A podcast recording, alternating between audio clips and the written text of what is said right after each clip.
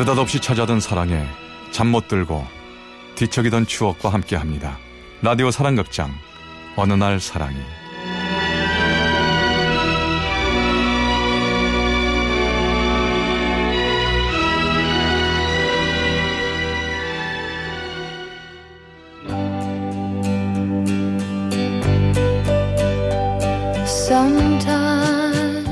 제 404화 청춘의 닷 like flower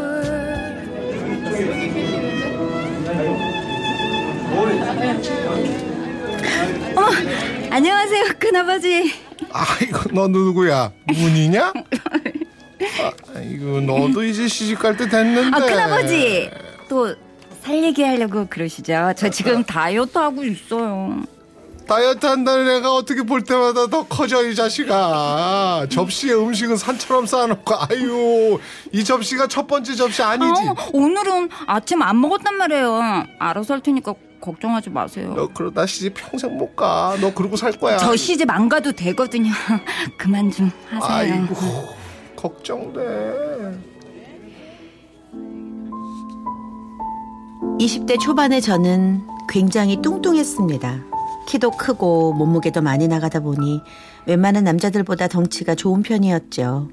그래서 명절 때 가족들이 모일 때는 물론 동창회에서도 화두는 언제나 제 살 얘기였습니다.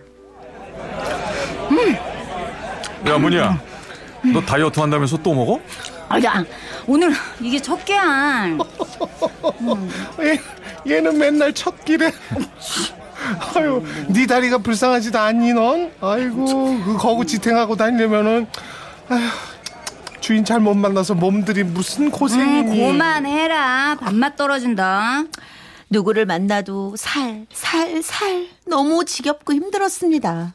다이어트를 해도 살은 빠지지 않고 아무도 내 노력을 알아주지 않는 것 같아 서러운 마음에 울기도 정말 많이 울었고 대인 기피증까지 생겼었죠. 그러던 어느 날 저녁 식탁을 치우고 있었는데요. 어 머, 어머 문이야. 너 왜 그래? 어? 일어나봐 문이야, 문이야. 정신 차려. 예, 예.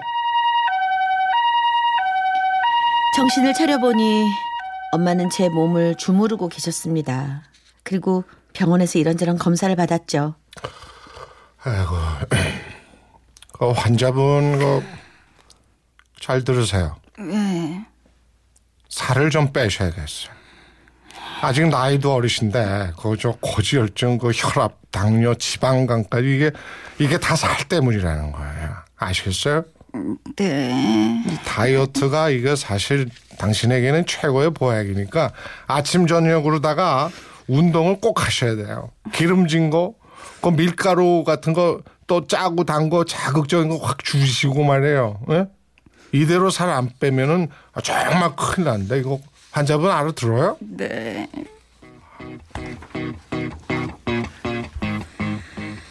그날부터 정말 이 악물고 다이어트를 했습니다. 아침엔 바나나, 점심엔 삶은 달걀, 저녁엔 닭가슴살만 먹으며 아침 저녁으로 학교 운동장을 두세 시간씩 걸었죠. 결국 저는 6개월 만에 보란 듯이 20kg 감량에 성공했는데요. 살이 빠지자 대인기피증 증상도 싹 사라지고 자신감을 얻어 취직도 하게 되었어요. 아, 가장 놀라웠던 건 동창들의 대접이었죠.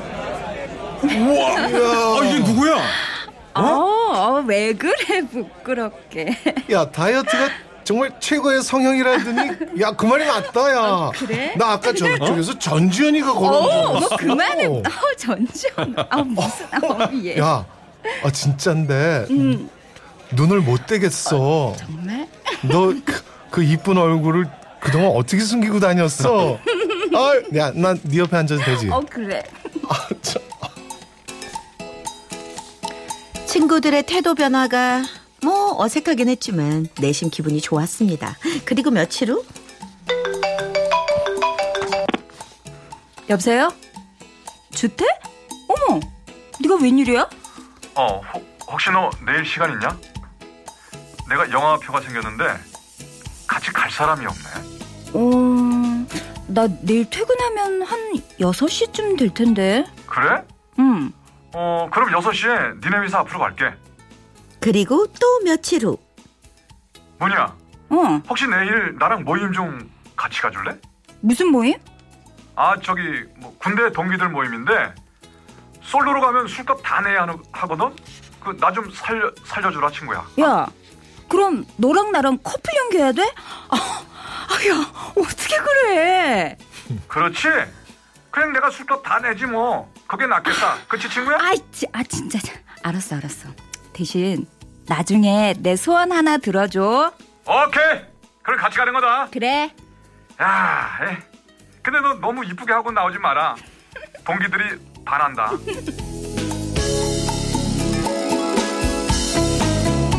주태의 군대 동기 모임에 우리는 커플인 척 연기를 했습니다. 뭐 슬쩍슬쩍 손을 잡고 어깨 동무도 하고 서로를 살뜰하게 챙겨주면서요.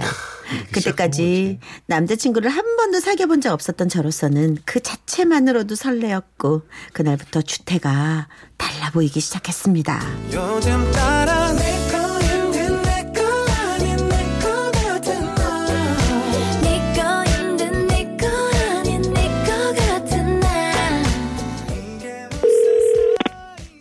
여보세요? 주태야, 어, 너 그때 나한테 소원 들어준다고 했었지? 어. 어, 어, 소, 소원이 뭔데? 어, 너 진짜 내 소원 들어줘야 된다. 어? 야, 뭐 얼마나 거창한 소원을 빌려고 그렇게 무섭게. 뭐 뭔지 말해봐. 저기, 지, 나. 아, 뭔데 그렇게 뜸을 들여? 아, 뭐 결혼이라도 해줘? 어, 맞아. 뭐가 맞아? 어? 뭐 결혼? 어. 에이, 뭐야? 장난 그만 쳐. 어, 야. 당장 결혼부터 하자는 건 아니고, 어, 내 남자친구 하라고. 나 농담하는 거 아니야. 너 저번에 내 소원 들어준다고 했으니까 무조건 들어줘야 돼. 그래. 아, 뭐 어려운 것도 아니구만. 뭐 좋아. 우리 애인 하자.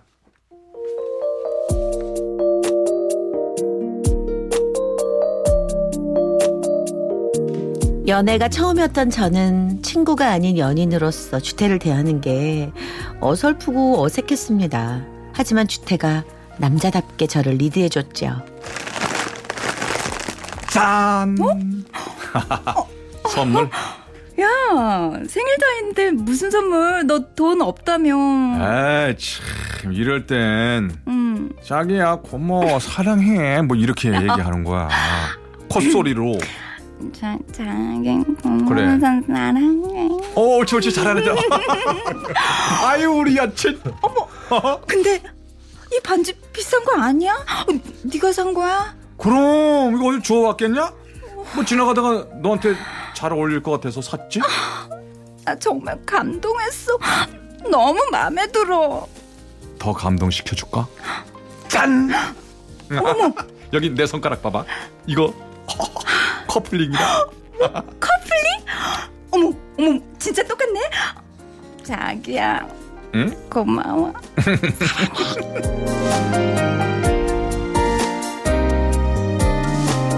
이보다 더 행복한 시간이 있을 수 있을까 싶었습니다.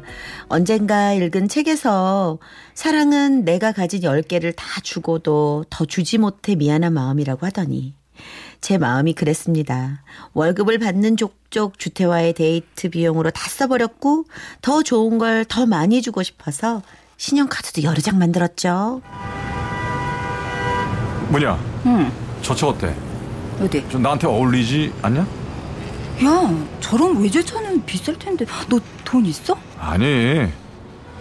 저 하지만 너랑 같이 돈을 모으면 이거 그 저, 저런 건 몇 천만 원 하지 않나? 야, 내가 그렇게 큰 돈이 어딨어. 아니야 그차살 때 대출 받을 수 있을 걸? 야 우리 저 차 타고 전국 방방곡곡 돌아다니면서 데이트하자. 어? 대출. 어, 뭐, 그래, 한번 알아볼게. 아, 역시 넌 어? 남자의 로망을 이해해 줄 줄 알았어. 어? 사랑한다. 너 진짜 최고다. 어? 불안하다. 기뻐하는 주태를 보면 너무 행복했습니다. 그리고 그 다음엔 더 좋은 걸 해주고 싶어졌어요. 서로를 생각하는 마음은 값어치를 따질 수 없을 만큼 깊다고 믿었으니까요. 그런데 그 믿음이 오래 가진 않았어요. 뭐냐? 우리 오늘 어디 갈까? 멀리. 아, 잠깐만. 어? 여기 어 발밑에 뭐가 걸? 어? 이거 뭐야? 휴대폰이네? 못 보던 건데. 이거 누구 거야? 아 이리 이리 이리, 이리 줘봐. 어, 어, 아니, 아유 누, 누나 거야.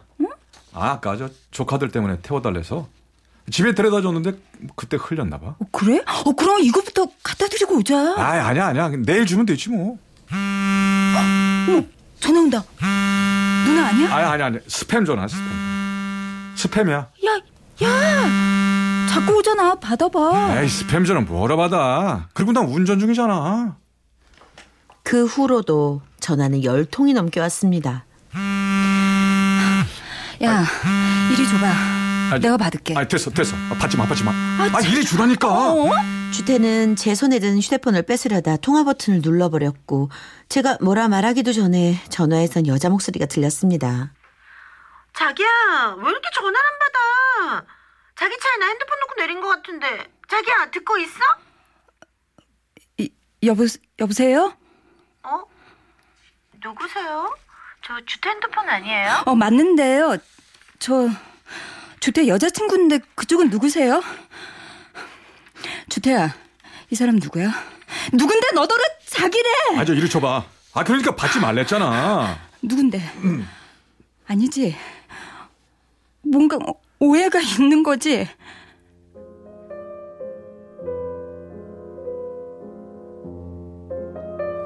자 기, 기왕 이렇게 된 거 사실대로 얘기할게. 나 다- 다른 여자 생겼어. 우리 그만 헤어지자. 뭐? 그게 무슨 소리야? 이해할 수 있게 좀 말해봐.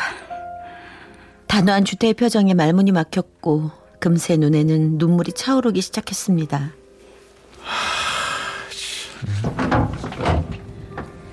주태는 차에서 내려 조수석 문을 열더니 제 앞에 무릎을 꿇더군요. 미안하다. 나 참 못된 놈인가 봐. 너한테 상처 주기 싫은데 마음이 자꾸 다른 데로 가는 걸 어떡하냐. 나 있잖아. 하지 마. 그만해. 싫어. 그러지 마. 주태야, 넌내 전부야. 무슨 이유가 됐든 내 앞에서 망가지지 마. 일어나, 어서. 난 널 사랑하는데 아니 정말 사랑했는데 지금은 다른 사람을 사랑하는 것 같아. 미안해. 주태야. 음, 내가, 내가 노력할게. 더 잘할게. 어, 그러지 마, 주태야, 그러지 마. 나 너 없이 못 살아. 아주 그냥 그냥 쿨하게 놔주면 안 될까? 이러면 나만 더 나쁜 놈 되잖아. 그냥 쓰레기다 생각하고 나 좀 그냥 걷어차 주라. 어? 야, 제발. 내가 어떡하면 돼? 아, 아, 나 지금 아, 미칠 것 같아. 숨쉬기도 힘들어. 한참 동안 숨쉬기도 힘들 만큼 꺽꺽대며 울었고 그러다 또 한 번 쓰러지고 말았습니다. 눈을 떠보니 병원 응급실이었고 주태는 제 손을 잡고 기도하듯 눈을 감고 있었죠.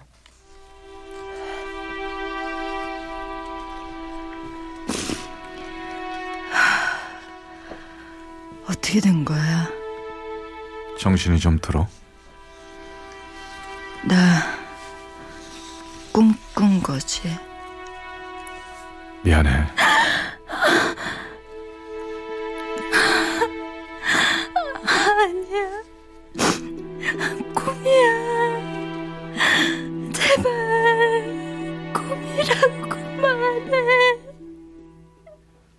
병원 응급실에서 울며 불며 주태에게 매달렸고 결국 주태는 다시 저에게 돌아와 주었습니다. 빈 껍데기일지라도 제가 노력하면 주태 마음을 다시 돌릴 수 있을 거라고 생각했죠.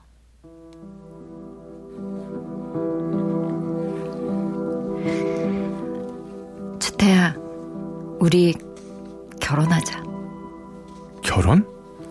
우리 3년 만났으니까 연애 그만하고 결혼하자 빨리.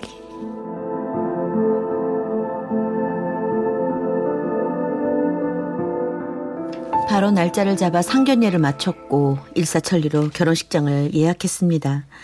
신혼집을 계약하고 웨딩 촬영을 하고 혼수를 보러 다니며 행복한 앞날을 꿈꾸었죠. 그런데 결혼식을 일주일 앞두고 피부 관리를 받고 있을 때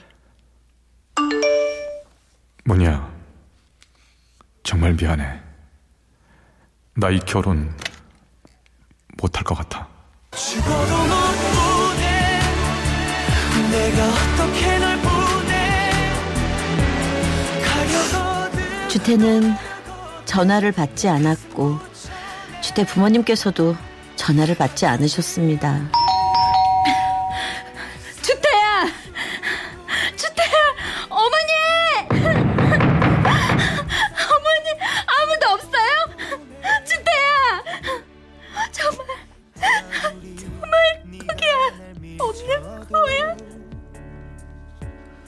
하루 종일 미친 사람처럼 주태를 찾아다녔지만 어디서도 만날 수 없었습니다. 그리고 새벽에 이런 문자가 왔어요. 나 같은 놈이 있고 제발 좋은 남자 만나. 그동안 너에게 고맙고 미안해서 널 다시 사랑해보려고 노력했는데 사랑이라는 게 노력만으로는 안 된다. 이런 감정으로 너와 결혼을 한다면 너도 나도 절대 행복할 수가 없을 거야. 많이 고민하고 생각했어. 그런데 결론은 하나더라고. 그러니까 우리 여기서 그만하자. 널 정말 사랑해주는 사람 만나. 행복하기를 진심으로 바란다.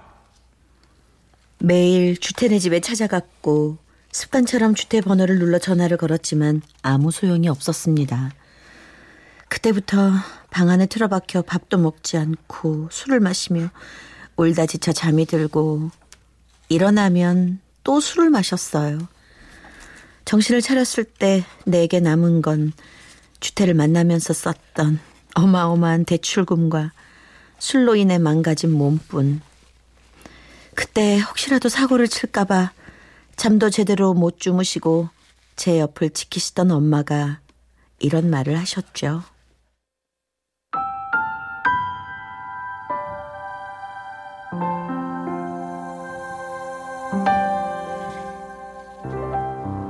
문이야? 사랑이라는 게그 혼자서 달려간다고 되는 게 아니야. 함께 손잡고 발 맞춰 나가야 하는 거야. 아무리 둘이 손을 잡고 있다 해도 한 사람이 또 너무 빠르게 달려가면 다른 한 사람은 손을 놓치고 넘어지게 되어 있거든.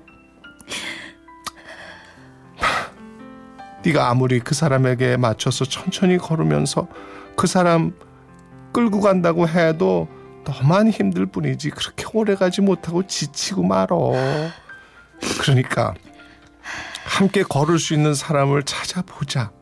음, 뭐냐? 엄마가 도와줄게. 너한테 그 사람이 전부였던 것처럼 엄마 아빠한테는 네가 전부고 온 세상이야. 네 사랑이 중요한 것만큼 널 사랑하는 사람들도 생각해봐. 우리 딸, 우리 딸 힘내자. 너무 아픈 제 마음보다 더 찢어지는 엄마의 마음이 느껴졌습니다. 저는 힘을 내야만 했어요.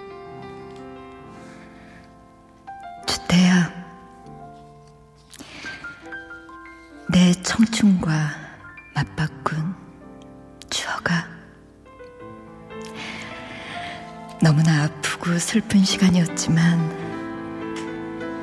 내 인생에 많은 교훈을 준 고마운 시간이었다. 그동안 원 없이 사랑했던 것만.